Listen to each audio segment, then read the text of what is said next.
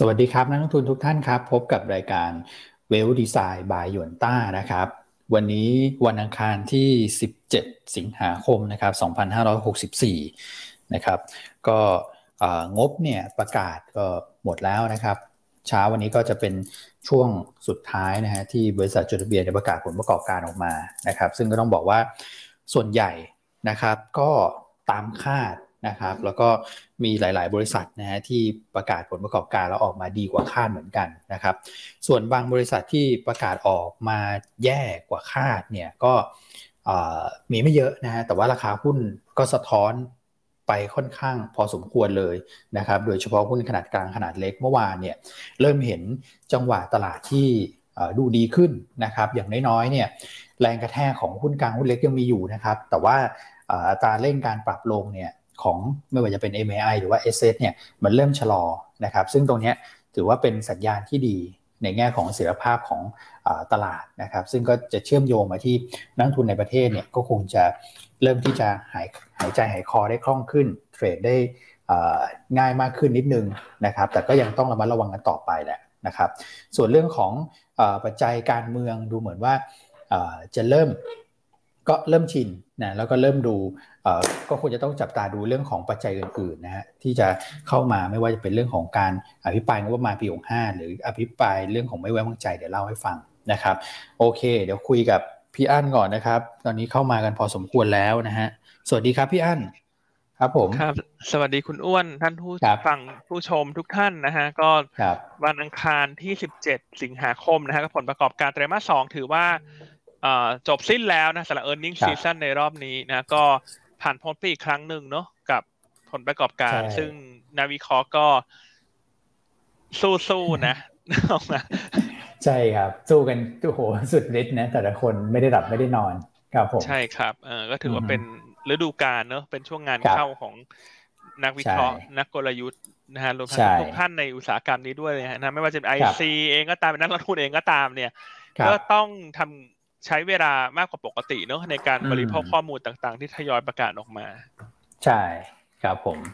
นะครับก็โดยรวมก็ผลประกอบการก็คล้ายๆที่เมื่อวานเราเล่าเมื่อวานแหละส่วนใหญ่ก็ออกมา in line ในไตรมาสนี้ อืมครับนะครับไม่ค่อยมีใครเซอร์ไพรส์กลางๆหุ้นเล็กๆอ่าใช่หุ้นกลางๆเล็ก ๆ ที่ลงมาเนี่ย เราคิดว่าตอนนี้คนจะมาเลือกเป็นรายตัวละ ว่าการปรับฐานลงมารอบนี้ตัวไหนที่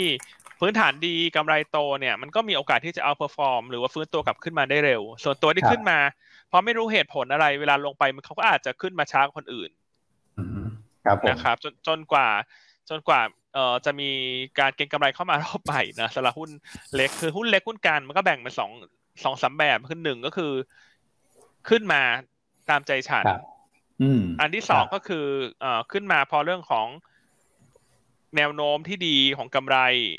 ครับนะครับมันก็จะแบ่งเป็นสองฝั่งค่อนข้างชัดเจน อย่างเมื่อวาน IMS ที่เราแนะนำต่อเนื่องเห็นไหมฮะเมื่อวานนี้ที่เราแจ้งว่าตัวเนี้ยงบออกมาเราประเมินแล้วมีโอกาสไปต่อ เพราะว่าถ้าเทียบในเชิง valuation กับกลุ่มโรงพยาบาลเนี่ยเขายังไม่แพงเขายังถูกมากนะครับเมื่อวานนี้ก็ต้องบอกว่าขึ้นนิ่มๆนะนักลงทุนหยวนต้า เชื่อนิ่มๆ เพราะว่านักลงทุนหยวนต้า น่าจะมีตัวนี้กันอยู่พอสมควรเพราะล่าเราแนะนำตั้งแต่สามบาทห้าบาทเจ็ดบาทแปดบาท ถูกไหมฮะ ครับ แนะนำมาอย่างต่อเนื่องเลยนะครับเมื่อวานนี้ก็ปิดที่ระดับสูงสุดของวันทั้งที่ภาพตลาดโดยรวมมันไม่ได้เอื้อเลยนะภาพตลาดโดยรวมนี่ค่อนข้างน่าเบื่อด้วยซ้ำเมื่อวานนี้ ใช่ใช่นะครับอย่างเมื่อวานตอนแรก IMS เนี่ยมีจังหวะของการถอยลงมาด้วยเหมือนกันนะพี่อันในช่วงแรกเนี่ยลงไปต่ำสิบาทเลยด้วยซ้ำนะครับ แล้วช่วง สายๆบ่ายๆนี่เร่งตัวขึ้นมาแบบรุนแรงมากนะครับ ครับผมนะครับนั้นก็ก็ถือโอกาสเนอะแสดงความยินดีกับนักลงทุนหยวนต้าทุกท่านด้วยนะฮะ ที่อยากอันว่าปีนี้ต้องได้ค่าขนมจากตัวเนี้ย อือ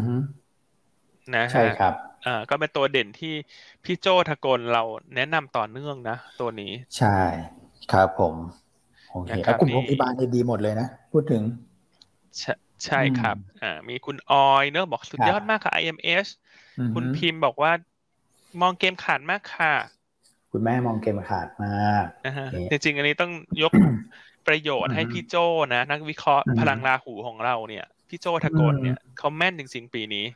สุดยอดจริงๆ สุดยอดจริง ๆ เลยนะก็ยังไงก็ดีใจกับทุกท่านส่วนท่านที่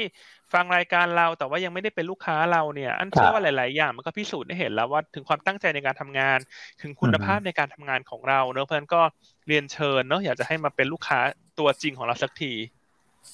ครับใช่ครับถ้าเป็นลูกค้าตัวปลอม หรือเป็นลูกค้าอีแอบอยู่เนี่ยก็เปิดบัญชีฮะ เรียนรบกวนไม่ยากเลยฮะ เดี๋ยวทางทีมงานออนไลน์รบกวน ปักหมุดให้นิดนึงนะฮะเรื่องของการเปิดบัญชีออนไลน์ผ่าน e-open account นะฮะทั้งใน Facebook แล้วก็ใน YouTube เลยครับนะฮะเพื่อหลาย ๆ ท่านที่ยังไม่ได้เปิดอาจจะอะฉันเปลี่ยนใจละ ฉันฟังยวนต้ามานานละฉันโดนฟาดจนฉันต้องเปิดบัญชีละ ก็จะได้เปิดบัญชีเข้ามา ครับ ใช่ครับ อืมหลายท่านก็ขอบคุณพี่โจนเข้ามา ก็ คือจริง ๆ แล้วเนี่ยในแง่ของคำแนะนำเราก็จะบอกมาตลอดนะครับก็สักเจ็ดสิบเปอร์เซ็นเนี่ยโดยภาพรวมมันก็ถือว่าสุดยอดแล้วนะครับเพราะฉะนั้นเนี่ยอาจจะมีแบบได้บ้างเสียบ้างและได้บ้างโดนบ้างอะไรประมาณอย่างเงี้ยนะครับ ก็แต่ผมว่าโดยภาพรวมเนี่ยมันตัวที่บวกเนี่ยโอ้โหมันท่วมท้นจริงๆนะพี่อันพูดถึงอย่าง IMH เนี่ยแบบมันหลายเท่ามากๆนะครับ ก็หวังว่าจะจะสร้างรอยยิ้มสร้างความสุขให้ทุกท่านได้นะสำหรับเมื่อวานนี้นะครับ โอเคฮะไปดูภาพตลาดไหมเมื่อวาน คุณก่อ ครับครับพี่อ้วนคุณก่อสวัสดีครับครับสวัสดีครับพี่อันพี่อ้วนนะครับสวัสดีแฟนคลับรายการด้วยนะครับครับเมื่อวานก็เป็นไปตามที่เราประเมินนะครับพี่อ้วนว่า คือถ้าลงไปแถวแถวแนวรับเดิมเนี่ยโซนบริเวณหนึ่งห้าหนึ่งศูนย์หนึ่งห้าหนึ่งห้าเนี่ยเป็นจุดที่ทยอยสะสมนะครับแล้วก็ เล่นเด้งได้นะครับ เมื่อวานนี้ก็ฟื้นจริงนะนะครับ คืออาจจะมีจังหวะบูบลงไปอยู่ช่วงเช้าสิบกว่าจุดพอสมควรเหมือนกันนะครับ แต่ว่าช่วงเช้าเองเนี่ย พอครึ่งเช้าเนี่ยลดช่วงลบลงมาเหลือสักประมาณหกเจ็ดจุดละนะครับแล้วก็ช่วงบ่ายเนี่ย เริ่มมีแรงสู้กลับเข้ามาก่อนที่จะมาปิดบวกได้เลย เมื่อวานนี้นะครับก็ใกล้เคียงกับที่เราประเมินว่าถ้าลงไปแถวนั้นเน่ะเป็นจุดที่น่า สะสมนะนะครับ แล้วก็เล่นดีบาวได้ในภาคของกรอบการเคลื่อนไหวตรงนั้นนะครับ อืมครับเมื่อวานก็เด้งกลับเข้ามานะครับ ใช่ ต่างชาติยังซื้อต่อเนื่องไงเนาะใช่ครับ ต่างชาติซื้อวันที่สองเลยครับพันสี่ร้อยล้านบาทนะฮะส่วนกองทุนขายนะครับด้วยแต่ว่าก็ไม่ได้ขายเยอะเท่าไหร่ครับ ขายหลักร้อยแค่นั้นเองครับขายมาสี่ร้อยกว่าล้านนะฮะก็ เอ่อแต่เรื่อง flow ก็ถ้าดูตัว future เองเนี่ยก็เริ่มจะชะลอลงบ้างเหมือนกัน เพราะว่าต่างชาติ short เข้ามา 8,200 นะครับ บอลขายประมาณ 800 กว่าล้าน ก็นับเป็นการขายครั้งแรกในรอบ 5 วันนะครับครับผมในภูมิภาคเองก็เออเป็นขายสลับซื้อนะครับ จะมีเกาหลีนี่แหละที่โดนขายเยอะหน่อยนะครับ นะส่วน SBL เริ่มเริ่มทรงตัวแล้วครับนะฮะประมาณ5,900บ้านปูปูนใหญ่ขีด R นะครับปตท CPO ขีด R แล้วก็ KCE ขีด R นี่คือ5อันดับแรกเมื่อวานบ้านปูก็ขึ้น XA ด้วยนะครับ ราคาก็ตอนเปิดก็ลงไปใกล้เคียงกับราคา dilution ที่เราที่เราคำนวณไว้นะครับครับผมแล้วก็เริ่มเริ่มเห็นการฟื้นตัวด้วยเหมือนกันนะ ในช่วงระหว่างชั่วโมงการซื้อขายสำหรับบ้านปู นะครับครับใช่ครับส่วน NVDR นะครับ NVDR ก็ซื้อนะครับประมาณเกือบ 2,000 นะครับ ฝั่งซื้อเป็นกาฟนะครับปตท InTouch CSG นะครับ แล้วก็ KBank ส่วนใหญ่เป็นเป็น Big Cap หมดเลย ก็จะมี CSC ที่เข้ามาเป็นหนึ่งใน Top 5 ด้วยนะครับ ส่วนฝั่งขายนะครับ เป็น Precious นะครับ CBG AOT ปูนใหญ่แล้วก็ BEC ครับ ครับผม โอเคอะโดยภาพรวมก็ถือว่าเมื่อวานเนี่ยกลุ่มอีกกลุ่มหนึ่งนะที่เหมือนจะเริ่มยืนได้แล้วฟื้นตัวกลับขึ้นมาเนี่ยก็คือกลุ่มของแบงค์นะครับ ซึ่งก่อนหน้านี้พี่ญาติก็ฉายภาพให้เห็นแล้วนะครับสำหรับแบงค์เนี่ยแม้จะถูกกระทบจากเรื่องของสถานการณ์ในประเทศนะครับ เรื่องของการช่วยเหลือนะครับลูกหนี้ที่ประสบปัญหากันเนี่ยนะครับ แต่ว่าในแง่ของสถิติเนี่ยนะถ้าเกิดว่าไม่โดน ห้ามเรื่องของการจ่ายปันผลเนี่ยนะครับสถิติมันก็เป็นภาพนั้นอยู่นะสำหรับในช่วง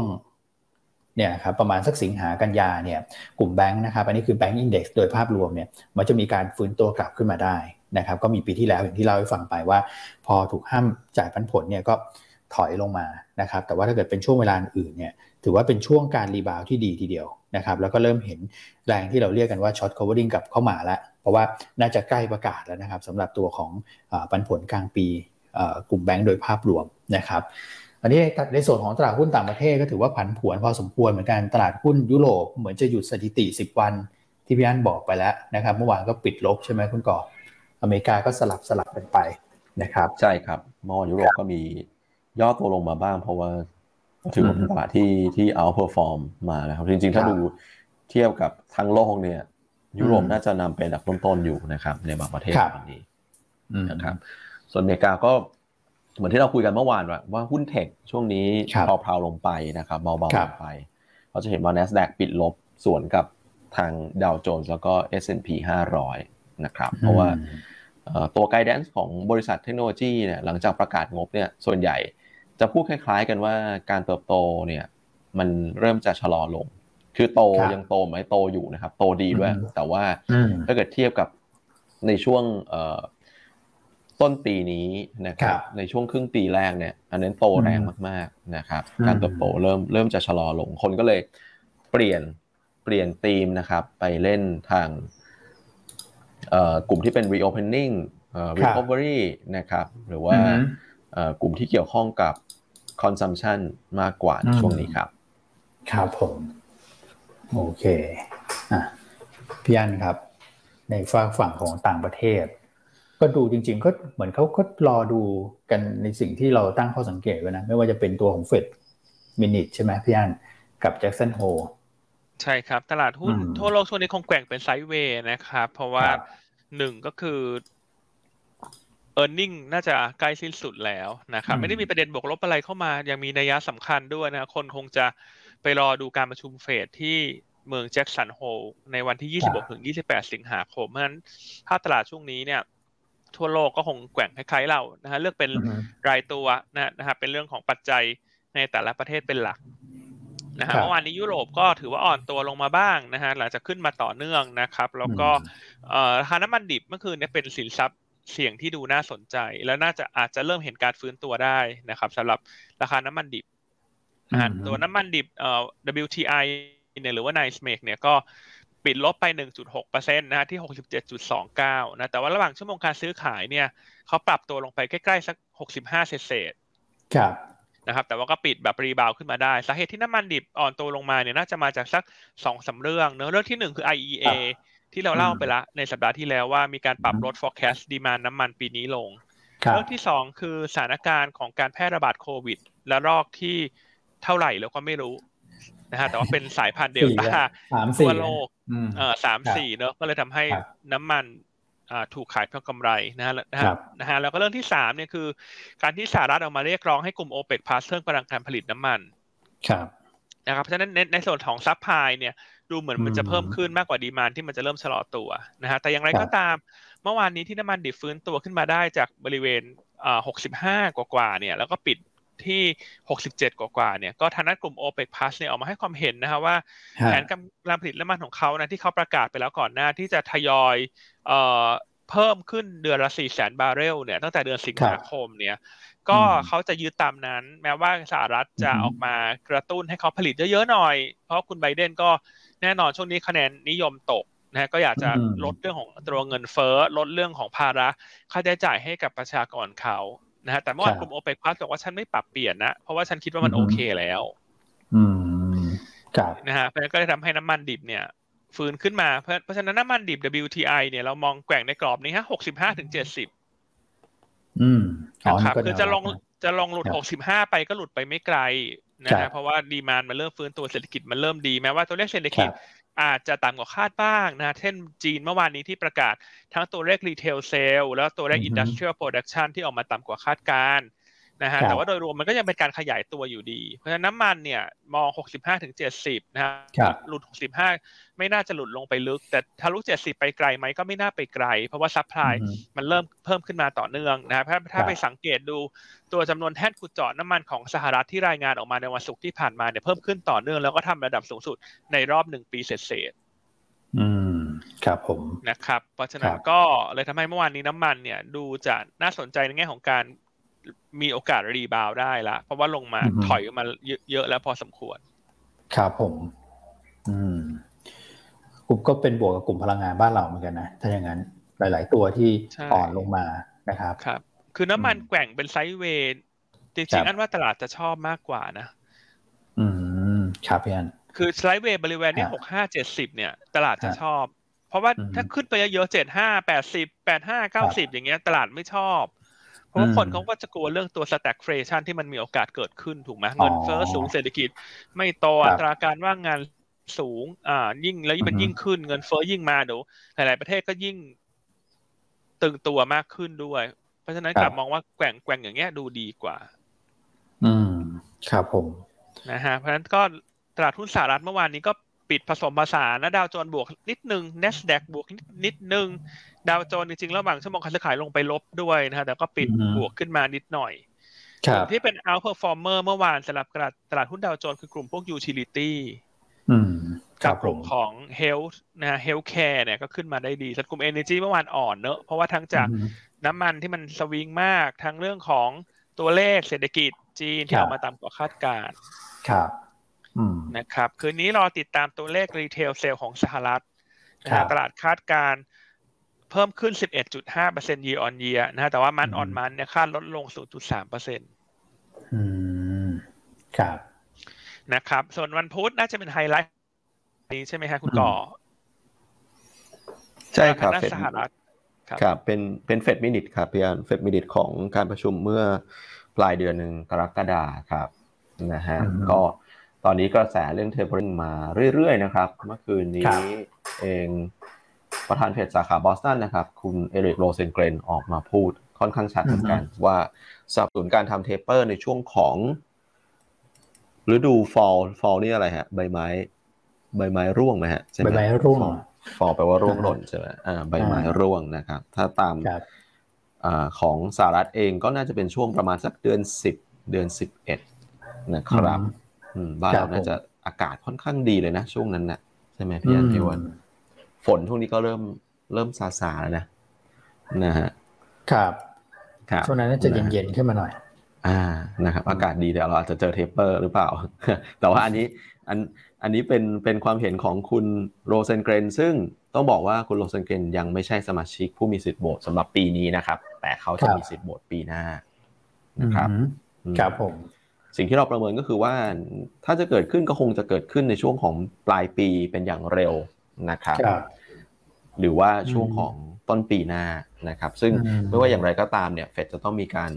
ส่งสัญญาณก่อนอยู่แล้วนะครับ คงจะไม่ได้แบบทำอะไรแบบปุบปับ แต่นี่ก็คือการส่งสัญญาณแบบหนึ่งคือ แต่ละคนออกมาพูดทางเดียวกันหมดเลย ว่าเทเปอร์เนี่ย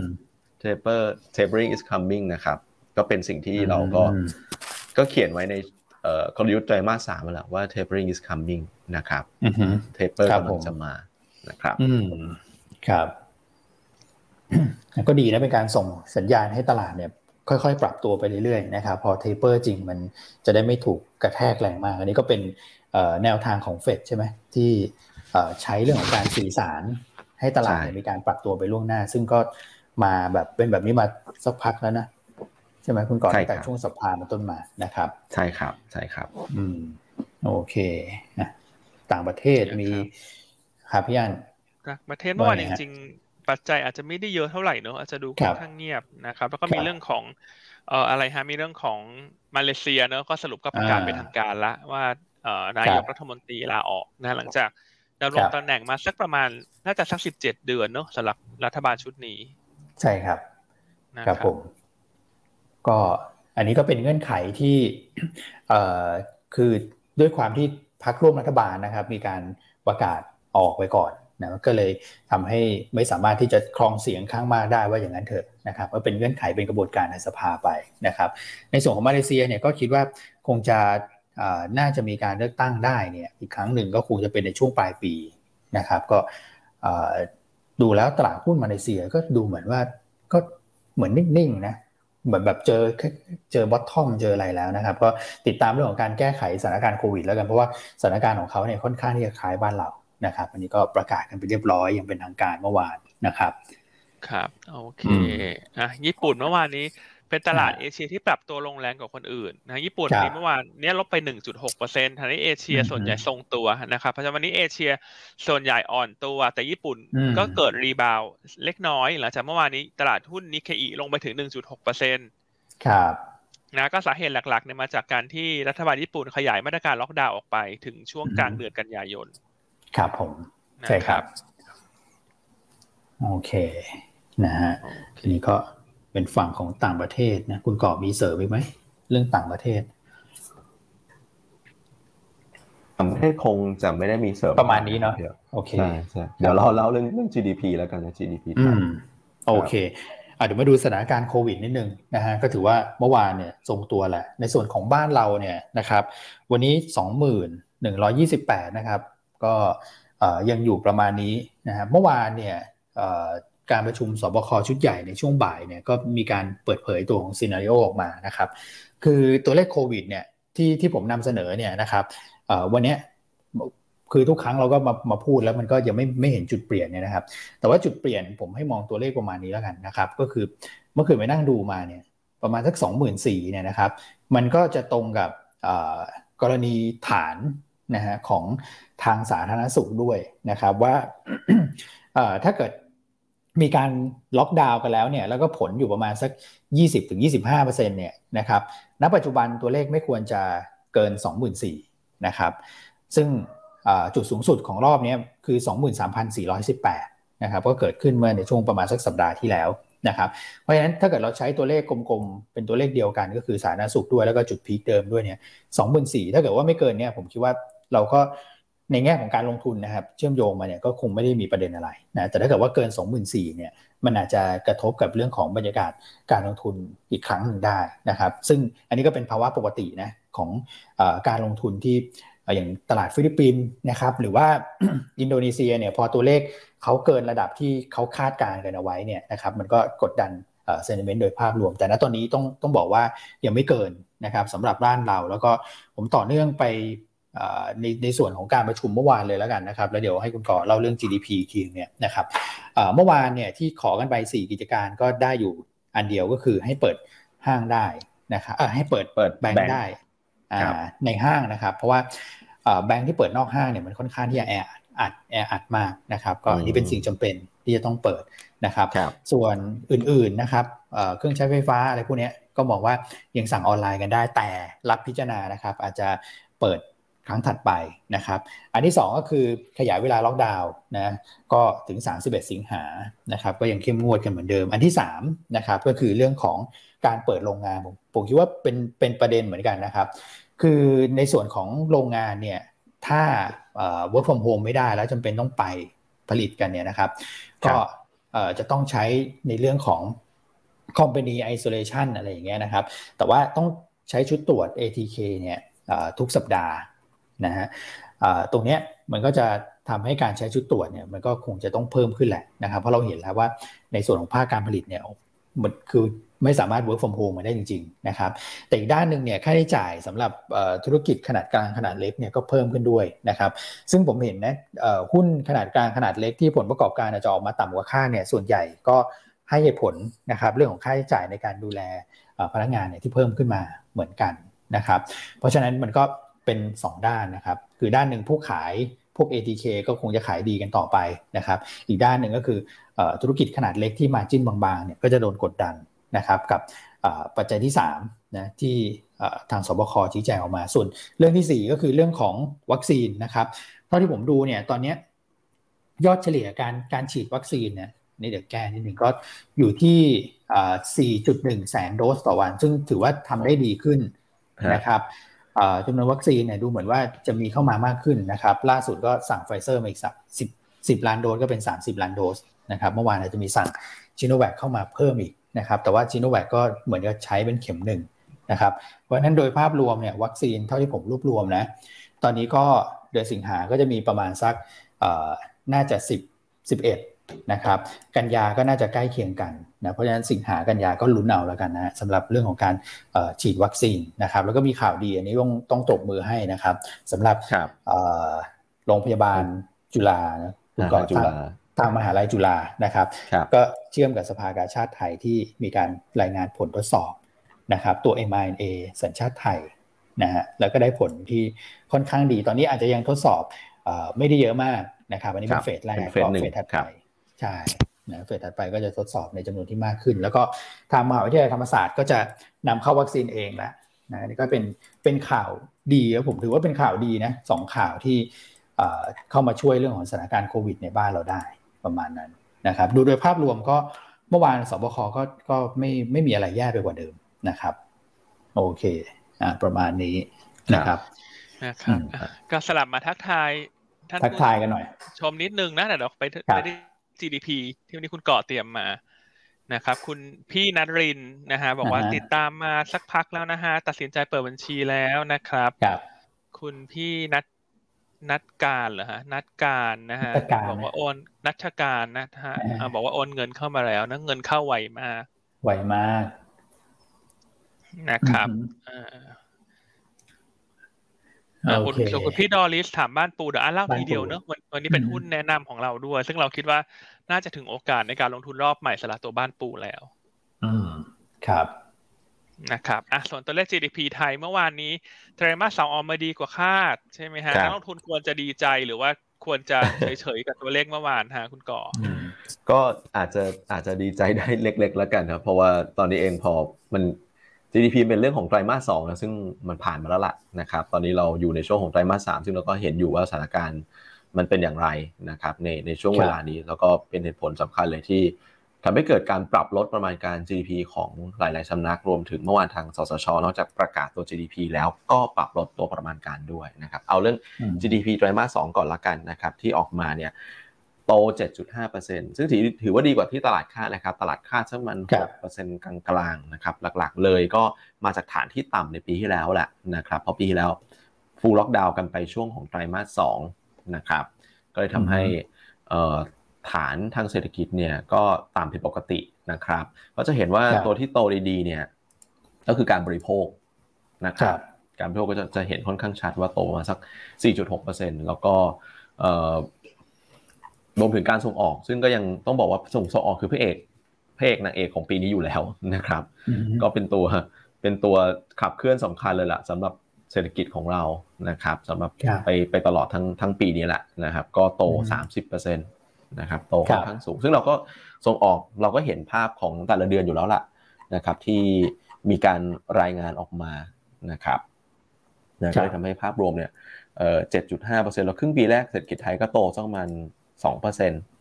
นะครับเออแต่ว่าสสชเองก็มีการปรับลดประมาณการลงนะครับ จากเดิมเนี่ยคาดว่าจะโตสักหนึ่งจุดห้าจนถึงสองจุดห้านะครับค่ากลางก็คือ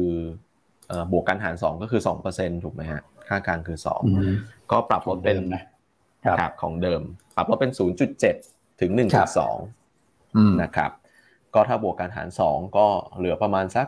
ศูนย์จุดเก้ากว่ากว่าบวกนะครับยังยังบวกอยู่นะสสชยังทำบวกอยู่นะครับก็แน่นอนละเรื่องของการแพร่ระบาดนะครับระลอกใหม่ที่รุนแรงขึ้นมานะครับก็เลยมีการปรับลดประมาณการลงหลาย ๆ ตัวเลยนะครับการบริโภคตอนแรกทั้งปีมองไว้จะโตสัก 1.6 ก็ลงไปเหลือ 1.1 นะครับโตนิดหน่อยนะครับแล้วก็รวมถึง ไอเทมอื่นๆเนี่ยก็มีการปรับลดบ้างแต่ แต่จะไม่ได้เยอะหลักๆ คือการบริโภคแหละที่ที่อาจจะปรับลดเยอะหน่อย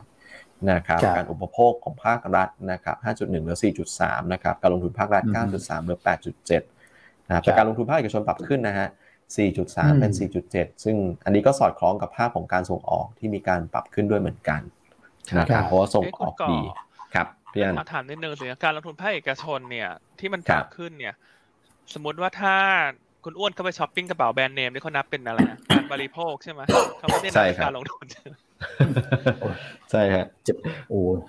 ใช่ใช่เพราะว่ากระเป๋าแบรนด์เนมนั้นต้องนำเข้ามานะฮะแต่การบริโภคถ้าปรับลงนี่อย่างนี้แสดงว่าช่วงนี้คุณอ้วนเขาชะลอ การซื้อสะสมเหรอ โอ้ยพี่อันมีอิมแพกมากครับพี่นี่พี่เทียบอะไรให้ดูสมน้ำสมเนื้อกันหน้าตานิดนึงแบรนด์เนมต้องรุ่นคุณทีธนัทหรือเปล่า ผมนี่โอ้โห กระเป๋าย่ามใบหนึ่งไปทำงานได้แล้วครับ เนี่ยพี่นคุณก็เอ็มว่เขาไปคุณเอ็มเขาไม่ได้ช้อปปิ้งแล้วคุณช่วงเนี้ยเขาทำอะไรคุณเอ็มจริงๆของคุณเอ็มน่าจะนับเป็นการลงทุนภาคเอกชนหรือเปล่าคุณเพราะเขาลงทุนโปรเจกต์ใหม่อยู่ช่วงเนี้ยคุณก่อคุณคุณก่ออ่าน่าครัจะบไม่ทราบ คุณอ้วนน่าจะทราบละอืมคือไม่ไม่ช่วงทรานี้บคุณเอ็มเขาลงทุนปลูกต้นไม้อ๋อเหรอฮะปลูกต้นไม้อะเขาเรียกว่าใบอะไรนะใบด่างเรียกไม่ถูกใบด่างใบด่างอ่าอ๋อต้นต้นพวกใบด่างเขาฮิตกันนะ คือถ้าใช่อย่างนี้ครับเขานับเป็นการลงทุนไหมคุณก่อ ลงทุนปลูกต้นไม้เนี่ยเอ่อเขานับยังไงนับ GDP น่าจะอยู่ในในอ่าอาอาจจะการอยู่ในการการลงทุนและการบริโภคอ่าประมาณอ่านั้นเพราะว่าต้องต้องต้องซื้อเขาเรียกอะไรอะเป็นเป็นต้นอ่อนนะฮะหน่อหแล้รืวออะว่าหรือหรือเป็นเมล็ดพันธุ์อะไรอย่างเงี้ยนะฮะจากทางแต่แต่คุณเอ็มนี่เขาเกษแบตรบกรครับ ใช่ทันเหตุการณ์จริงๆนะก่อนหน้านั้นแบบเอ่อ ตีตีมเรื่องกัญชงกัญชามาพี่อันจำได้ไหมเขาก็ไปศึกษาเชิงลึกนะศึเขากษาแล้วส่งเอกสารมาให้ผมเพียบเลยนะครับคือผมอ่านไม่ไหวอะแต่เขาอ่านจบแล้วเขาเลยรู้ลึกรู้จริงไงนี่ส่งมาอีกแล้วฮะไม้ด่างพี่อ้วนว่าลองศึกษาดูหน่อย ประมาณนั้นคืออะไรที่เป็นกระแสเนี่ยไว้ใจเขาเลยอะสุดยอดจริงๆเขาตามข่าวแบบละเอียดไหวมากจริงคุณนี่ถ้ามีฮะบมจไหนบอกว่าจะไปลงทุนธุรกิจใบด่างนี่หุ้นจะขึ้นไหมเนี่ยคุณ ผมคิดอยู่เหมือนกันพี่อันเขาอาจจะเปลี่ยนมุกนะเพราะว่าเมื่อก่อนมีอะไรครับ ประมูลโซล่าร์ฟาร์มอ่าใช่ไหมอ่าใช่ครับก่อนแล้วก็มีอะไรกันชงกัญชากัญชงทีนี้ต้องเอาไหมครับอ่าประกาศตลาด ฉันจะลงทุนธุรกิจใบด่างดีมะอ่าก็เออมีมีคริปโตมาก่อนใช่ไหมก่อนหน้าอ่านี้มีอะไรที่เกี่ยวกับคริคริปปโตโตข้างหน้าอันนี้ก็เป็นคริปโตใบด่างฮะโอ้โห ถ้าเกิดมีใครไปลงทุนนี่ก็คุณเอ็มบอกเป็นไม้มูลค่ามีมูลค่าสูงจริงๆนะคือแบบปลูกแต่ว่าต้องดูแลดีๆนะทุกท่านนะครับ อืม ครับนี่อะโอเค ประมาณนั้นไปต่อเนครัอะบผมเออใช่ต้องลองใช่ต้องลองใช่เรื่องนิดหนึ่งคุณ เพราะว่าถ้าเราพูดแต่สาระเนี่ยอันรู้สึกว่าคนดูเขาจะนิ่งผิดปกติมากเลยอะอ่าฮะเขาแบบ เหมือนเขาเหี่ยวตามเหี่ยวตามช่วงผลประกอบการออกหรือเปล่า คือไม่ได้นอนหรือเปล่ามัวแต่ดูงบอยู่หรือเปล่าไม่ได้อ่าอาจจะเหมือนเราไหมอืมเพราะวันนี้ดูคนประดูมาณนั้ดูนเงียบสงัดมากเลยคุณก่อ คุณก่อครับลองปลุกปลุกคนดูหน่อยสิฮะฮะก็ ครับ ตื่นครับวันนี้ตลาดน่าจะฟื้นตัวได้นะ จากจากเมื่อวานนี้ต่อเนื่องนะครับ มามาช่วยกันลุ้นช่วยกันดูตลาดกันนะครับ GDP เราก็ถือว่าดีด้วยนะนะครับสำหรับอืมไตรมาสสองที่ประกาศออกมา มีความหวังครับเล็กๆแหละนะฮะมีความหวังหุ้นกลางเล็กหุ้นเล็ก วันนี้หลาย ๆ ตัวที่ลงมาเราก็หยิบเลือกเราก็เอาหุ้นกลางหยิบมาเลือกเลยนะ วันนี้ตัวที่ลงมาเยอะๆวันนี้อาจจะขึ้นได้ร้อนแรงก็ได้ อืมนะฮะใช่ทุครักบท่านอย่าเพิ่งหลับนะฮะตื่นนะฮะแล้วก็ครับ ช่วยแชร์ช่วยไลค์ของเราด้วย อืมอ่านะคือยังไงถ้าจะหลับไม่ว่ากันแต่ช่วยแชร์ก่อนพอแชร์เสร็จแล้วคุณไปหลับได้ฮะฉันไม่ว่าละแต่คุณแชร์รายการฉันก่อนนะฮะแชร์ไปสักสามสี่แชร์เลยสิบแชร์ก็ได้ หรือว่าครัจะบเปียร์แชร์ก็ได้นะเพราะอ่าฮะกลางเดือนละบางคนก็รอเปียร์แชร์อยู่ อืมครับผมเราเปียร์แชร์อยู่นะอะด้านหน้าด้านในนะครับ เข้ามาฟังกันได้เลย นะ อะ คุณก็จบเอ้ยยังไม่จบใช่ไหมครับ GDP ครับผมๆใช่ครับก็อ่าเอ่อจริงๆ ใกล้แล้วครับ เพราะว่าก็ครับเล่าไปถึงเรื่องของครับเอ่อภาพที่สสชเขามีมีการปรับลงมาด้วยนะครับ ของครับเราเองก็จะมีการปรับนะครับ อันนี้อือฮึก็ส่งสัญญาณไว้ก่อนว่าว่าจะมีการปรับนะครับเนาะครับเอ่อน้องส้มอีโคโนมิสของเรานะครับ ก็อืมกำลังจริง ๆ ก็มีเป็นรูปเป็นร่างแล้วล่ะจริง ๆ แล้วก็ก็นั่นแหละแต่ว่าอาจจะเสร็จแล้วแหละอ่า อาจจะต้อง ฝ่ายจูนอะไรนิดๆหน่อยๆนะครับครับ ก็เดี๋ยวผมว่าอีกไม่นานของเราก็จะมีการเปิดเผยประมาณการ แต่บอกเบื้องต้นมาก่อนว่าของเราอาจจะทำค่อนข้างคอนเซอร์เวทีฟนะเราเราเรามองว่าอาจจะติดลบนิดๆนะครับ อันนี้อันนี้โอ้โหเรียนให้ก็ให้แฟนคลับไปก่อน แต่ว่าจริงๆนะพี่เฮ้ยพี่อันพี่อ้วนคือคือผมว่าครับ ผมว่าบวกนิดหน่อยไม่ถึงอ่าเปอร์เซ็นต์อะกันลบนิดหน่อยอะอ่าผมว่าจริงๆไม่ภาพต่างกันไม่ได้ต่างกัน ใช่ใช่อือฮึไม่ได้ต่างกัน คือใช่จริงอืมๆเราเราก็ดูในใน assumption เนี่ยจริงๆ ภาพภาพครับรวมๆผมว่าหลายๆคนทำคล้ายๆ กันก็คือการบริโภคเนี่ยยังไงต้องเอาลงอยู่แล้วเพราะว่าอืมเพราะว่าโควิดเข้ามารุนแรงนะครับในช่วงของครับของไตรมาสสามคราวนี้มันก็อาจจะมีเอ่อบางไอเทมแหละที่ที่อาจจะที่อาจจะดิฟกันนิดหน่อย อย่างเช่นอ่าครับนำเข้าเนี่ยจริงอืมๆ นำเข้าเป็นตัวลบในในสมการ GDP ใช่ไหมครับแล้วนำเข้าปีเนี้ยครับนำเข้าโตเยอะคือเราเห็นส่งออกโตเยอะนำเข้าโตเยอะมากนะอืมนำนำเข้าก็โตเยอะมากเหมือนกันเพราะฉะนั้นเอ่อถ้าเกิดว่าเราเราใส่สมมติฐานเรื่องของนำเข้าไว้ไว้สูงกว่านิดนึงเนี่ยมันก็จะทำให้ GDP มันก็มีโอกาสติดลบได้ จะถามว่ามันนำนำเข้าสูงแล้วมันภาพเศรษฐกิจมันมันเป็นลบมากขนาดมันก็ไม่นะเพราะว่าการนำเข้าสูงแปลว่าอะไรแปลว่าเรานำเข้าเพื่อมาผลิตสินค้าใช่ไหมฮะ นำเข้าเพื่อส่งออกไปใช่ไหมคุณก่อถูกต้องถูกต้องนะครับเพราะฉะนั้นมันอาจจะเป็นตัวเลขลบบวกกันบ้างแต่ว่าผมว่าจริงๆเอ่อการภาพภาพรวมๆเนี่ยหรือว่าในยะเนี่ยมันอาจจะไม่ได้แบบลบแล้วมันจะแปลว่าแย่หรือว่าอะไรอย่างเงี้ยนะผมว่าอย่างนั้นนะครับครับครับอ่าทั้งทั้งกันทุกท่านก็ช่วยกันนำเข้านะคนละไม้คนละมือคนละแรงนะคุณก่อคุณอ้วน อยากได้อะไรสั่งเข้ามาครับนะครับอะช่วยๆกันนะ ครับ เขาบอกว่าคุณก่อเสียงนุ่มมากฟังแล้วยิ่งง่วงค่ะ แต่ถ้าคุณก่อไปไปนุ่มๆข้างหูจะตื่นหรือเปล่าเขาจะหลับกันต่อเลยขออนุญาตตอบคุณพี่แอนดี้นิดนึงนะงบ IMF ออกหรือยังนะ อันนี้คุณพี่แอนดี้อาจจะเป็นแฟนถับขาจอเราหรือเปล่า ไม่แน่ใจนะฮะ IMF งบออกไปแต่เมื่อวานแล้วนะฮะที่เราหยิบมาแนะนำนะครับยังไงก็ อยากจะให้ติดตามต่อเนื่องเนื้อรายการเนอะเมื่อวานนี้เผยบทบาทสำคัญ ถ้าเมื่อวาน คุณพี่ไม่ได้เข้ามาฟังคุณพี่พลาดไปเลยนะ เพราะเมื่อวานนี้มันบวกไปสามสิบเปอร์เซ็นแล้วว่าใช่ครับนะฮะส่วนคนที่จะมาถามว่าราคาตอนนี้ลงทุนได้ไหมอันว่า จริงๆ อันก็ยังชอบนะ แต่ราคา อันนี้แล้วแต่สะดวกเลยอะเพราะว่าหุ้นมันก็มีโอกาสคอลเลกชันได้ตลอดเวลาเหมือนกันอะครับมาขึ้นมาเยอะนะแต่ถามว่ายังชอบไหมยังชอบอยู่ แต่ว่าซื้อตรงนี้ไหมอันนี้แล้วแต่สะดวกแล้วแต่ท่านใช้เทคนิคประกอบดีกว่า ครับนะครับ โอเค ครับผมคุณพี่ทิติชยาบอกว่าอ่านบทวิเคราะห์หยวนต้าน สุดยอดมาก ๆ เลยค่ะ ขยันมากได้สาระความรู้เพิ่มเติม อืม ครับ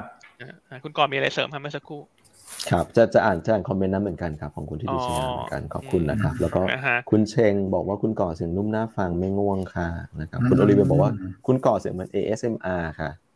พี่บิวรู้จักไหมฮะ ASMR คืออะไรฮะ ASMR ไม่ไม่รู้จักเอ่อมันเหมือนกับการใช้เสียงเพื่อการเหมือนกับการบำบัดหรือว่าอะไรอย่างเงี้ยฮะถ้าเกิดว่าไปไปดูคลิปในใน u t u b e เนี่ย บางทีเขาก็จะมาแบบกินข้าวกินอะไรเงี้ยให้ฟัง หรือว่าบางทีก็จะเป็นเสียงแบบกล่อมตอนนอนอะไรเงี้ยอืมใช่ใช่ครับ เป็นเสียงแบบ เอ่อใช้อุปกรณ์หรือว่าอะไรเงี้ยบอกว่าทำให้แบบผ่อนผ่อนคลายอย่างเงี้ยครับใช่ ครับผมโอเคครับ ได้ขอบคุณนะฮะส่วนหลายท่านที่ที่ถามเข้ามาว่างบออกหรือยังจริงๆไม่อยากตอบเลยอะเพราะจริงๆเราอยากให้ท่านดูเองเป็น แต่ว่าคำตอบเป็นที่ง่ายสุดคืองบออกหมดแล้วฮะทุกบริษัท หมดแล้วใช่ครับหมดแล้วยกเว้นแค่ธุรกิจสถาบันการเงินที่สามารถออกงบได้ถึงสิ้นเดือนนี้ เพราะฉะนั้นถ้ามีบางบริษัทหลักทรัพย์งบยังไม่ออกเนี่ย ไทม์ไลน์เขาคือหกสิบวัน ส่วนบริษัทอื่นๆที่ไม่ใช่บริษัทธุรกิจการเงินออกไปหมดแล้วฮะพี่ อืม ครับผมนะครับ ส่วนวิธีดูงบออกหรือยัง เข้าไปดูได้ที่เว็บไซต์ของตลาดเลยนะครับ เลือกหุ้นตัวนั้นแล้วเลือกข่าวบริษัทนั้นอะคุณอ้วนอีกทีนึง เป็นถือว่า RCL เป็นการให้ความรู้ RCL อันนี้จะอันนี้จะสอนไปครั้งสุดท้ายนะวิธีดูว่างบออกงบออกหรือยังออกตรงไหนเนี่ย เพราะว่านั้นคุณควรจะต้องศึกษาเอง ครับอ่า ก็เข้าไปพิมพ์ที่กล่องตรงนี้นะครับ แล้วก็จะขึ้นมาปุ๊บไปดูที่หน้าข่าวก็ได้นะฮะอันนี้ก็ประกาศเรียบร้อยเมื่อวันที่สิบสามที่ผ่านมาใช่ คืองบออกไปตั้งนานแล้วอะเนื้อออกมาคือถ้าลงทุนตัวนี้แล้วไม่รู้ว่างบออกไปตั้งแต่สิบสามเนี่ยอันว่าต้องรีบติวเข้มตัวเองใหม่แล้วนะไม่งั้นเสียไปเสียเปรียบมากเพราะงบออกไปแล้วคนอื่นเล่นไปแล้วคุณยังไม่รู้เลยเงี้ยเสียเปรียบจริง ๆ ใช่ ครับผม โอเคอะประมาณนั้นนะครับ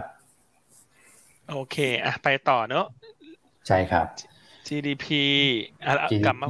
คุณก่อครบหรือยังครับ GDP ครบแล้วครับ เรียบร้อยแล้วครับครบแล้วมาดูที่หุ้นหลายตัวไหมครับที่งบออกเมื่อคืน ครับ ตัวที่งบออกมาดีคือตัว BCH ใช่ไหมฮะคุณอ้วนโรงพยาบาลบางกอกเชน เนี่ย ที่ใช่ครับพี่พี่โจครับนะพี่พงศักดิ์ถามมาพอดีอ๋อพี่พงศักดิ์ถาม BCH มาใช่ไหมคือ BCH เนี่ยงบออกมาต้องบอกว่าดีกว่าที่พี่โจคาดไว้ด้วยนะครับ คือตอนแรกเราก็คิดว่าเราคาดสูงนะนะครับ แต่ปรากฏว่าออกมาแล้วเนี่ยทำได้ดีกว่าคาดนะครับ ในส่วนของกำไรเนี่ย สักครู่นะผมขอดูของพี่โจกันกำไรอยู่ที่ 1,146 ล้านนะครับก็โต 254% Q&Q แล้วก็ 311% Year on Year นะครับคือพี่โจให้มุมมองอย่างนี้น่าสนใจนะครับก็คือแม้ว่าจะ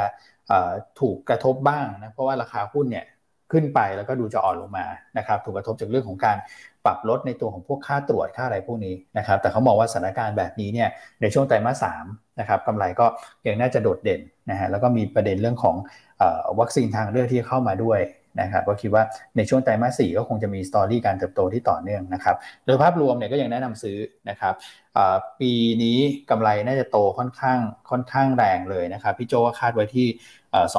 2,473 ล้านนะฮะก็โตประมาณสักร้อยเปอร์เซ็นต์นะครับราคาเหมาะสมก็ให้ไว้ที่ 31 บาท 20 สตางค์นะครับอันนี้คือตัวที่งบดีนะฮะแล้วก็จะมีตัวของไซแมทของคุณเอ็มนะฮะเดี๋ยวนี้พี่อันจะเดี๋ยวค่อยเล่าทีเดียวแล้วกันเนาะสำหรับตัวไซแมท ใช่ครับ เดี๋ยวค่อยเล่าทีเดียวในช่วงเลิกหุ้นแล้วกันอือฮึไซแมทงบดีนะครับ ตัวที่ตามคาดนะก็อาปิโกไฮเทคออกมาแล้วนะครับกำไร 250 ล้านก็ตามที่พี่พี่โจคาดนะครับ TACC ของคุณเอ็มต้องบอกว่างบดีนะฮะแล้วก็ไตรมาสสามเนี่ยดูเหมือนว่าจะไม่ได้ถูกกดดันอย่างที่คาดการนะครับ แต่ว่าราคาหุ้นเองเนี่ยก็อาจจะ อยู่ตอนนี้ยังอยู่ในช่วงของการแบบนิ่งๆนะแกว่งออกด้านข้างนะครับ ก็ลองดูจังหวะเอาถ้าเกิดว่าลงมานะครับ ตัวอื่นๆก็ เดี๋ยวนะน่าจะที่เด่นๆ น่าจะประมาณนี้ไหมคุณก่อ อ่าที่จริงๆในหน้าแรกผมก็มีมีสรุปไว้เหมือนกันครับ ก็ถ้าตามค่าก็อาปิโก้นะครับ ดีกว่าค่าเมื่อกี้น่าจะพูดถึงเวลาก็จะมีตัวที่ที่ออกมาน้อยกว่าค่าด้วยนะครับ อ่าก็จะมี NRF นะครับสเต็กแล้วก็ RS ครับอืมครับแต่ว่า RS เนี่ยสวัสด์ก็ต่ำกว่าคาดเนอะแต่หุ้นพวกนี้อันว่าส่วนใหญ่ก็ลงมารับงบแล้วนะ คือมันลงมาโอ้โหลงมาตลอดทางเลย RS นี่งบต่ำกว่าคาดแต่วันนี้ให้ติดตามนะจะมีการประชุมนักวิเคราะห์นะฮะก็คาดว่าน่าจะมีการให้ข้อมูลเพิ่มเติมในส่วนของการ M&A ธุรกิจใหม่ ซึ่งอันนี้เรามองว่ามันจะเป็นตัวเอ่อ drive ตัวราคาหุ้นให้ฟื้นตัวได้ อืม ครับผม คือราคาหุ้นเนี่ยพี่อันก็เราบอกว่ารับงบที่ต่ำกว่าคาดไปแล้วแหละนะฮะสำหรับตัวของ RS นะครับ เพราะฉะนั้นงบที่ออกมาก็คงไม่น่าจะกดดันมากนะพูดถึงนะนะครับ แล้วก็มองไปที่ตัวธุรกิจใหม่มากกว่านะครับ ซึ่งเดี๋ยวรอพี่โจอัปเดตอีกทีหนึ่งนะในช่วงสายๆนะครับ ตัวของ RS โอเคครับพี่วินัย แนะนำเข้ามาเนอะว่าดูงบได้ที่ยูนต้าเนวีเวลารายงานงบเนี่ย ดูได้ทันทีโดยสะดวกเลย เลือกที่ฟังก์ชันติดตามผลประกอบการ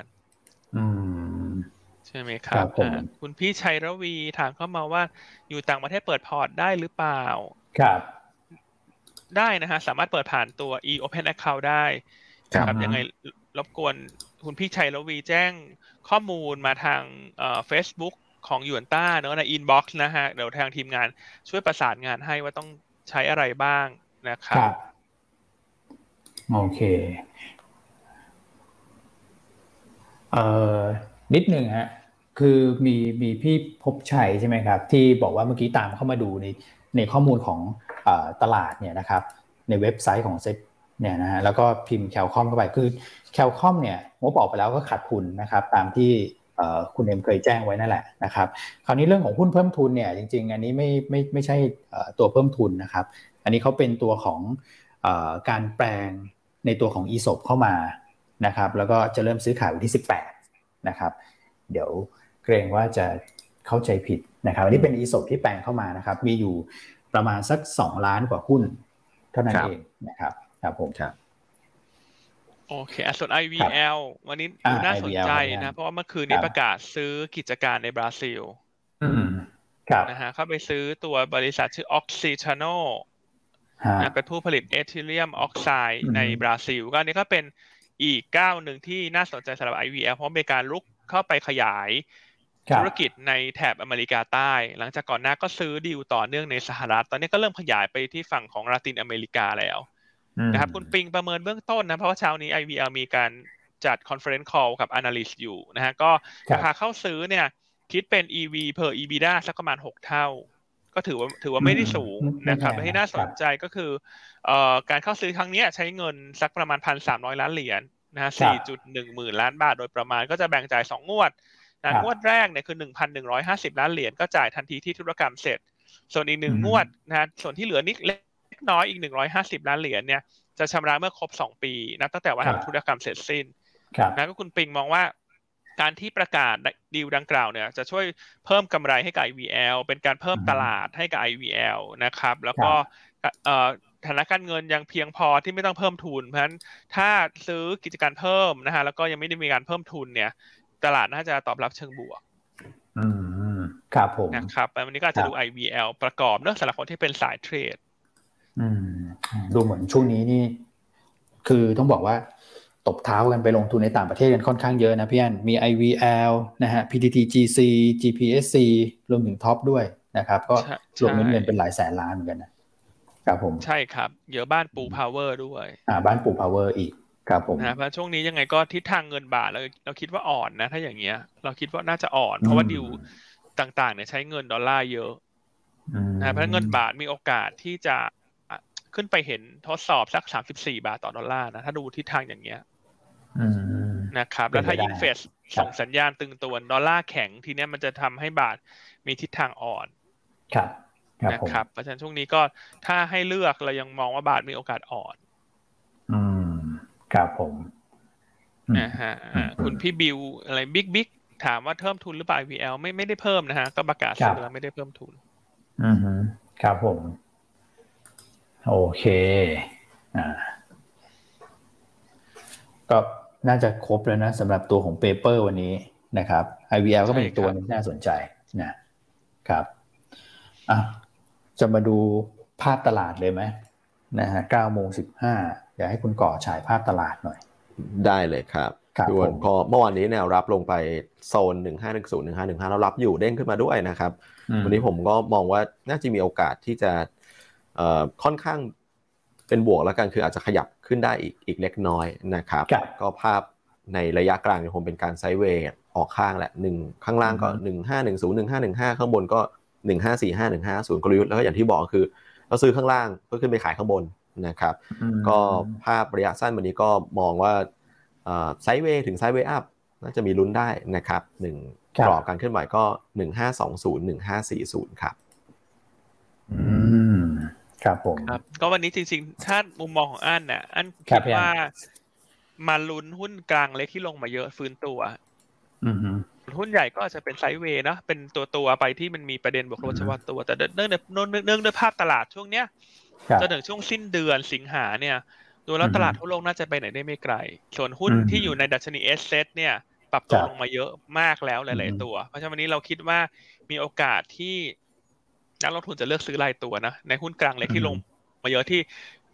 ลงมาจนโอ้ยแต่ละท่านฉันไม่ไหวแล้ว ลงเยอะแล้วเกินหุ้น sSET อันนี้เป็นโอกาสนะ ตอนนี้คุณจะกลับเข้าไปซื้อเนี่ยครับเป็นโอกาสที่จะเลือกตัวที่ปัจจัยพื้นฐาน support นะคืออย่างคนที่เป็นสายซิ่งอะคือตอนลงมาช่วงเนี้ยสองสามวันนี้หุ้นที่เป็นขนาดเล็กเนี่ยจะสายซิ่งหรือสายพื้นฐาน ส่วนใหญ่มันลงหมดเพราะนั้นเวลากลับเข้าไป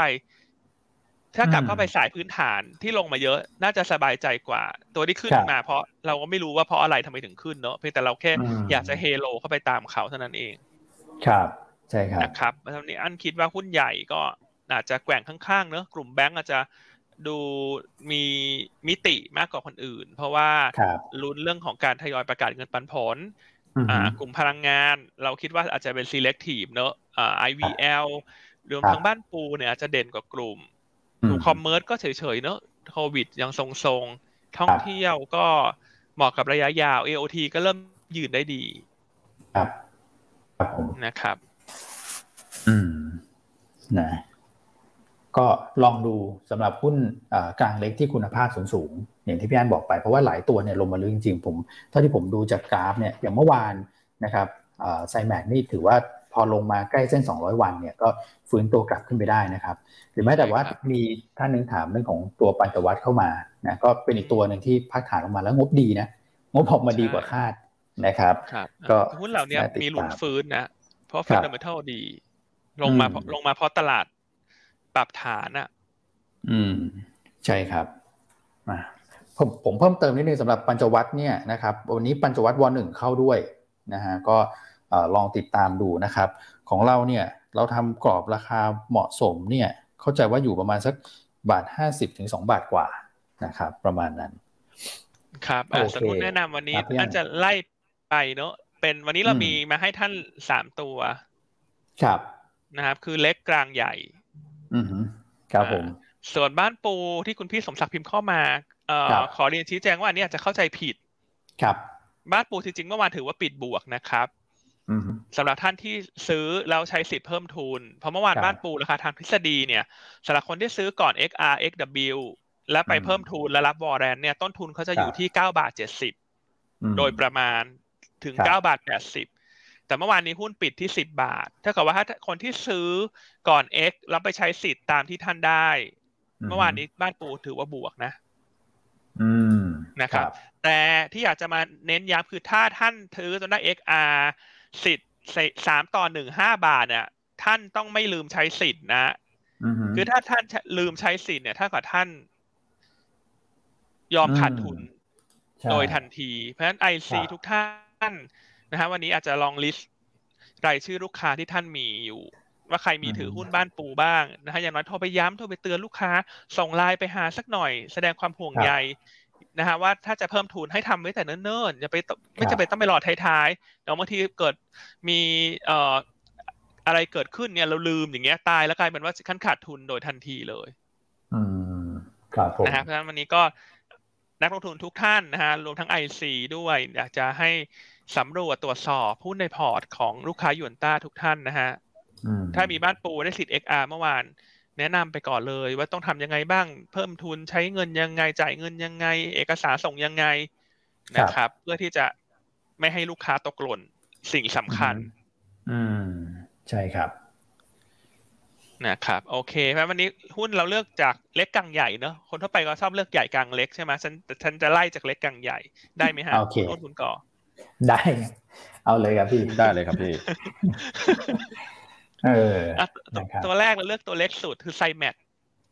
ไซแมทอืมของคุณเอ็มไซแมทนี่คือหุ้นที่คุณเอ็มแนะนำนะฮะก็คือลงมาตามภาวะตลาดแหละลงมาตามดัชนีเอสเซที่ลงมา แต่งบเมื่อวานที่ออกมาเนี่ย สะท้อนให้เห็นแล้วว่าเขาเข้าสู่ยุคของการเติบโตอีกครั้งหนึ่งกำไรไตรมาสสองเนี่ยออกมาที่สามสิบสองล้านบาท ตลาดคาดสักประมาณยี่สิบนิดหน่อย ก็ดีกว่าคาดนะฮะและที่น่าสนใจเนี่ยคือคุณเอ็มเขาไปดูละเอียดมากเลยคือเขาไปดูถึงงบดุลเลยนะคุณคือเนื่องจากก่อนหน้าไซแมทเนี่ย ในส่วนของงบดุลเนี่ยมีขาดทุนสะสมค้างอยู่ประมาณสิบห้าล้านบาทเพราะฉะนั้นเมื่อวานงบที่ออกมาเนี่ยกำไรสาสิบสองล้าน มันกรบขาดทุนสะสมหมดละ มันกลับมามีกำไรสะสม เพราะฉะนั้นนั่นหมายความว่าถ้างบไตรมาสสามไตรมาสสี่กลับมามีกำไรต่อเนื่องงบปีที่จะออกพร้อมไตรมาสสี่เนี่ย ก็จะปันผลได้อืมอืมอืมครับผมเพราะไม่ติดขัดเรื่องของทางบัญชีแล้วนะฮะส่วนแนวโน้มไตรมาสสามเนี่ยคุณเอ็มคาดการว่าน่าจะเติบโต ครับขึ้นไปอีกนะคาดการกำไรเบื้องต้นที่ห้าสิบล้านบาท เติบโตทั้ง year on year แล้วก็ Q on Q อืมครับนอกจากนั้นไซแมทเนี่ยพรุ่งนี้จะขึ้น XW ก็คือได้วอร์เรนฟรีนะฮะคือวอร์เรน ชุดที่ห้าใช่ไหมฮะ สัดส่วนสี่จุดศูนย์เจ็ดตอนหนึ่งนะครับวันนี้ไซแมทดูเหมือนว่า sentiment โดยรวมจะดีด้วยงบออกมา งบออกมาดีกว่าคาดพวกนี้มี X warrant รออยู่ อืม ครับนะครับแนะนำสะสมนะฮะทางเทคนิคแนวต้านหกบาท ส่วนทางด้านปัจจัยพื้นฐานคุณเอ็มให้ไว้เท่าไหร่ฮะเจ็ดบาทกว่าใช่ไหมฮะ น่าจะใช่นะคุณเอ็มให้ไว้ที่สักครู่นะครับ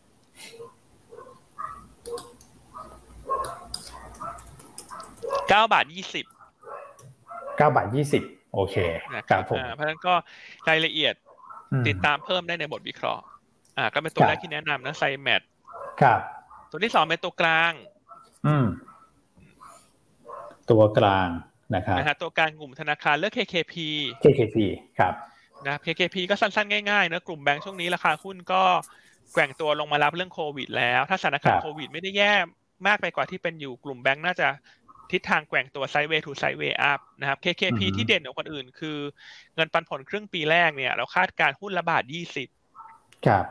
นะครับน่าจะประกาศในช่วงครึ่งหลังของเดือนสิงหาคม ก็ dividend yield สองเปอร์เซ็นต์เพราะฉะนั้นแนะนำสะสมเพื่อรอการประกาศจ่ายเงินปันผลครับนะครับอ่าส่วนตัวที่สามอันนี้เป็นตัวใหญ่สุดเนอะเป็นบิ๊กแคปวันนี้เลือกบ้านปู อืม ครับผมนะครับไม่ได้ไม่ได้เลือกมาสักพักหนึ่งแล้ว แต่ว่าในเชิงใช่ tactical เนี่ยเอ่ออันมองว่ามีโอกาสที่จะฟื้นตัวได้แล้วสำหรับตัวบ้านปูอืมนะฮะด้วยครับผมสี่เหตุผลหลัก เหตุผลข้อที่หนึ่งเนี่ย บ้านปูขึ้น XR XW ไปแล้ว ครับนะครับเพราะฉะนั้น overhang ในการรอขึ้นเครื่องหมายเนี่ยถือว่าผ่านพ้นไปแล้ว อืมฮึครับผมนะครับ อ่า ข้อที่สองเงินบาทมีทิศทางอ่อนค่าต่อเนื่องนะครับครับการบ้านปูได้ประโยชน์ ไม่ว่าจะเป็นเงินบาทเทียบกับเงินหยวนอ่อนค่า หรือเงินอืมบาทเทียบกับเงินดอลลาร์อ่อนค่า ครับนะครับข้อที่สามราคาถ่านหินในตลาดโลกตอนนี้ ถ้าทุกท่านไปกดดูกราฟเนี่ยสำหรับสำหรับท่านที่ไม่ค่อยได้ตามราคาจะตกใจนะอืมฮึว่าอุ้ยครัขึ้บนมาขนาดนี้เลยเหรออืมราคาถ่านหินนะฮะก็ล่าสุดเนี่ย ราคาถ่านหินนิวคาสเซิลอยู่ที่หนึ่งร้อยเจ็ดสิบสามเหรียญต่อตันอ่าโค้ดคือ underscore NCF นะคุณคุณอ้วนครับผม underscore NCF เนี่ยครับ โอเค มาละครับอ่าคุณดูราคาถ่าน หิน ตอนเนี้ยกำลังจะทำ all time high อะ อืม โอ้โหนะครับ all ครับ time high นี่อยู่ที่หนึ่งร้อยแปดสิบสี่เหรียญ ครับ นะครับ อะคุณอ้วนลองเปลี่ยนกราฟเป็นมันได้ไหมฮะ เป็นเยียก็ได้ฮะเดี๋ยวนะฮะโอเคโอเค อันนี้ไฮเดิมที่ใช่พี่อันบอกนะครับครับอู้เพราะปีฉะอ่าสองพันแปดแล้วนะครับ ครับอ่าเพราะฉะนั้นเนี่ยจะเห็นได้ว่าถ้าบ้านปูที่ราคาหุ้นไม่ได้ตามฐานหินมาสักพักหนึ่งแล้วเนี่ย เพราะว่าเขารอขึ้น X ไงอืมเพราะคฉะรันั้บนพอ X ไปแล้วเนี่ย ราคาหุ้นควรจะรีเซ็ตใหม่ ครับ ควรจะขยับขึ้นตามถ่านหินอืมที่โอ้โหคุณดูสิชูชันมากอะร้อยเจ็ดสิบกว่าแล้ววะอืมโอ้จริงนะครับ ครับอืมนะครับ แล้วก็อีกเหตุผลหนึ่งคือ เหตุผลที่สี่นะ คือราคาแก๊สธรรมชาติอืม underscore NGN คุณอ้วนโค้ดเนี่ยนะฮะ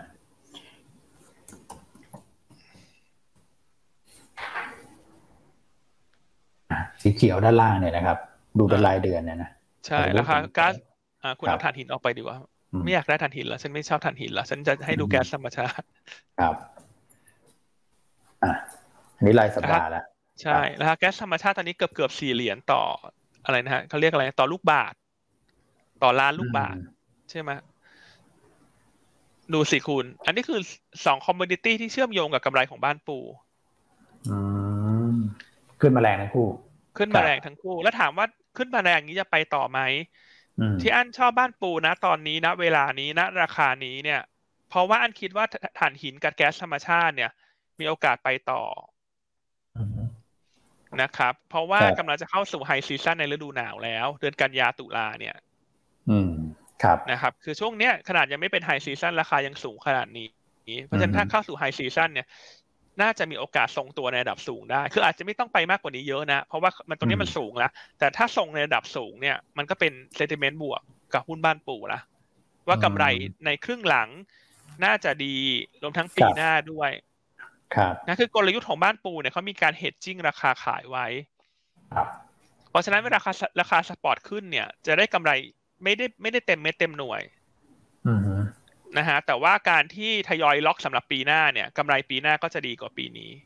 อืมเพราะว่าธุบรกิจครับผมเขาไม่ได้ขายที่ราคา spot ทั้งหมดคุณนึกออกไหมครับคือเขาครับ hedging ก็เยอะแหละ hedging ในใน percentage ที่เยอะคือล็อกเอาไว้ เพราะฉะนั้นอืมค่าเฉลี่ยปีเนี้ยมันก็อาจจะไม่ได้สูงเท่า spot แต่ถ้าคุณมองปีหน้า มันก็มีโอกาสที่จะดีกว่าปีนี้ ถ้าช่วงที่เหลือของปีเขาทยอยล็อกราคาขาย อืมครับผม อืมอืมอืม ครับ ครับ แล้วก็สุดท้าย ตอนเนี้ยเนื่องจากสถานการณ์การเมืองเนอะก็เป็นประเด็นที่เอ่อเป็น swing factor อยู่เพราะฉะนั้นบริษัทที่มี asset ในต่างประเทศเนี่ยก็เป็นตัวเลือกที่ดี อืมฮึครับนะผมซึ่งบ้านปูเนี่ยส่วนใหญ่สินทรัพย์ก็อยู่ในต่างประเทศไม่ว่าจะเป็นโรงไฟฟ้า เป็นเหมืองถ่านหิน ใช่ไหมโรงไฟเอ่อเป็นแหล่งแก๊สธรรมชาติ ก็อันนี้ก็จะครับเข้าธีมที่พักเงินของนักลงทุนสถาบันด้วย อืมอะ ไปอยู่ข้างนอกเลย กระทบจากปัจจัยภายในจำกัดนะครับ อืม ครับ เพราะฉะนั้นเราคิดว่าบ้านปูเนี่ย ตรงสิบบาทแถวนี้น่าสนใจ ครับใช่ครับ ก็มองการเทรดดิ้งนะฮะสิบจุดห้าเป็นแนวต้าน แล้วก็สิบเอ็ดบาทเป็นแนวต้านถัดไป อืมโอ้ลงเส้นค่าเฉลี่ยพอดี แต่เมื่อวานที่ลงก็เพราะว่าขึ้น XRXW ถูกไหมพี่อันนะครับ ใช่ครับ ก็ตอบรับเป็นผลเรียบร้อยละครับ ว่าน่าสนนะฝั่งสตอรี่จากพี่อันแล้วดูจากกราฟเมื่อกี้ผมก็ไม่ได้ดูนาน ราคาถ่านหินนี่ร้อนแรงมากจริงๆนะครับ ครับอะตัวตัวสุดท้ายคุณแชมป์วันนี้เลือกตัวไหนครับฮะคุณอ้วนเลือกกลุ่มแบงก์มาอีกตัวหนึ่งนะครับ เรามี KKP ไปแล้วใช่ไหมก็จะมี KBank ด้วยนะครับ KBank ก็ราคาเริ่มย่ำฐานแล้วนะครับแต่ประมาณสักร้อยบาทบวกลบนะฮะแนวต้านก็ 109นะครับจุด stop loss ถ้าเกิดต่ำกว่า 101.5นะครับกลุ่มธนาคารเนี่ย เราคาดว่าก็น่าจะเห็นจังหวะการฟื้นตัวขึ้นได้แหละนะครับแม้ว่าสถานการณ์โควิดในประเทศจะกดดันอย่างที่เรียนนะฮะแต่ว่าเขามีปันผลกลางปีให้ลุ้นนะครับ น่าจะช่วยกระตุ้นแรงที่เราเรียกกันว่าช็อตคอมเ r อร์กลับเข้ามาได้นะครับก็ K-Bank เป็นตัวที่ underperform ที่สุดนะเพราะว่าก่อนหน้านั้นก็ถูกปรับลดน้ำหนักนะครับ K-Bank f o r e n ถูกเอาออกจากดัชนีไปนะก็เลยดู underperform คนอื่นหน่อยนะครับโอเค 4 หุ้นนะฮะใส่พลังกันได้ก็จะมีตัวของ บ้านปู KKP นะครับไซแมทนี่มี margin ให้ด้วยนะครับ ส่วนบ้านปู KKP เนี่ยก็มีเกือบทุกเครื่องมือเหมือนกันนะครับ ก็ลองไปดูสำหรับตัวของ Block Trade ก็น่าสนใจนะ KKP Gearing 10 เท่านะครับ แล้วพูดถึงเครื่องมืออีกอันนึง วันนี้เรามีตัวของอ ELN นะครับ Paper ELN วันนี้เลิกสีตรังแล้วก็ d t a c นะครับ เอ่อ yield เนี่ยผมไม่ได้ระบุในบทวิเคราะห์นะฮะแต่ว่าลองโทรสอบถามทาง IC นะครับหรือว่าทางพี่ตาอาติได้นะเขาจะมี yield พิเศษเพิ่มขึ้นให้น่าจะประกาศออกมาแล้วในช่วงเช้าวันนี้นะครับสีตังเนี่ยผมมองว่าดีไม่ดีอาจจะได้ yield สองเด้งเลยนะนะครับทั้งในตัวของเอ่อ ELN ด้วยนะครับถ้าเกิดทันนะก็หุ้นก็ได้ปันผลด้วยนะครับส่วนอีกตัวหนึ่ง d t แท็แม้ว่าจะปันผลไปแล้วแต่เรามองว่า valuation เนี่ยค่อนข้างถูก นะครับก็น่าสนใจทั้งคู่แล้วก็มี paper fund pick ด้วยใช่ไหมคุณก่อวันนี้นะครัใช่ครับ ก็เป็นธีมเรื่องของ infrastructure นะครับก็ครับแนะนำไว้ 2 กองเลยนะครับ กองหนึ่งก็เป็นแบบอือฮึอินฟาอินฟาเลยโครงสร้างพื้นฐานเลย แล้วก็อีกกองหนึ่งก็คือเรื่องของ EV นะครับซึ่งอันนี้ธีมหลักก็คือเรื่องของเอ่อแผนกระตุ้นเศรษฐกิจแผนลงทุนโครงสร้างพื้นฐานของรัฐบาลคุณไบเดนครับอืมผมครับผมผมขอนิดนึงสั้นสั้นๆครับพี่อันพี่ว่าพอดีครับมีเอ่อ แฟนคลับใน Facebook คุณธีรวัตรนะครับครับเอ่อเรื่องของเพิ่มทุน XPG ตัวนี้เราครับก็ไม่ได้ cover นะครับ แต่พอดีผมเข้าไปดูในเว็บไซต์ของทางบริษัทอือฮึเนี่ยเขามีเอกสารอยู่ในเว็บไซต์ของเขานะครับ ยังไงรบกวน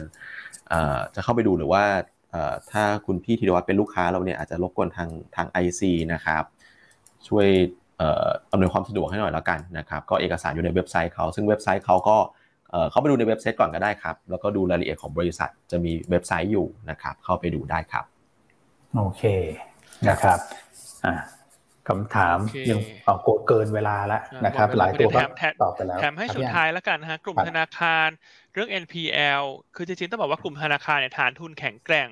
coverage ratio อยู่ในระดับสูงมาก โดยเฉพาะยิ่งครับ BBL เนี่ย สูงที่สุดในกลุ่มนะครับครับยังไงคุณพี่ชัยรวีไปดูในบทวิเคราะห์ sector ของเราได้ คุณตองมีรวบรวมข้อมูลมาให้หมดแล้ว sector ธนาคารอืมนะครับอ่าวันครับนี้ผก็มหมดเวลาแล้วนะครับเดี๋ยวครัยับงไงเพราะกำไรพรุ่งนี้เดี๋ยวมาติดตามต่อจากคุณแชมป์เนอะที่ครับ paper ใหม่เมื่อวานนี้ก็ได้รับการตอบรับที่ดีนะ ว่าอือฮึดูง่ายใช้ง่ายอะไรเงี้ยดีขึ้นอย่างเงี้ยครับ ใช่ครับผม โอเคถ้างั้นลาไปแต่เพียงเท่านี้นะครับ สวัสดีคครัรับบสวัสดีครับ สวัสดีครับ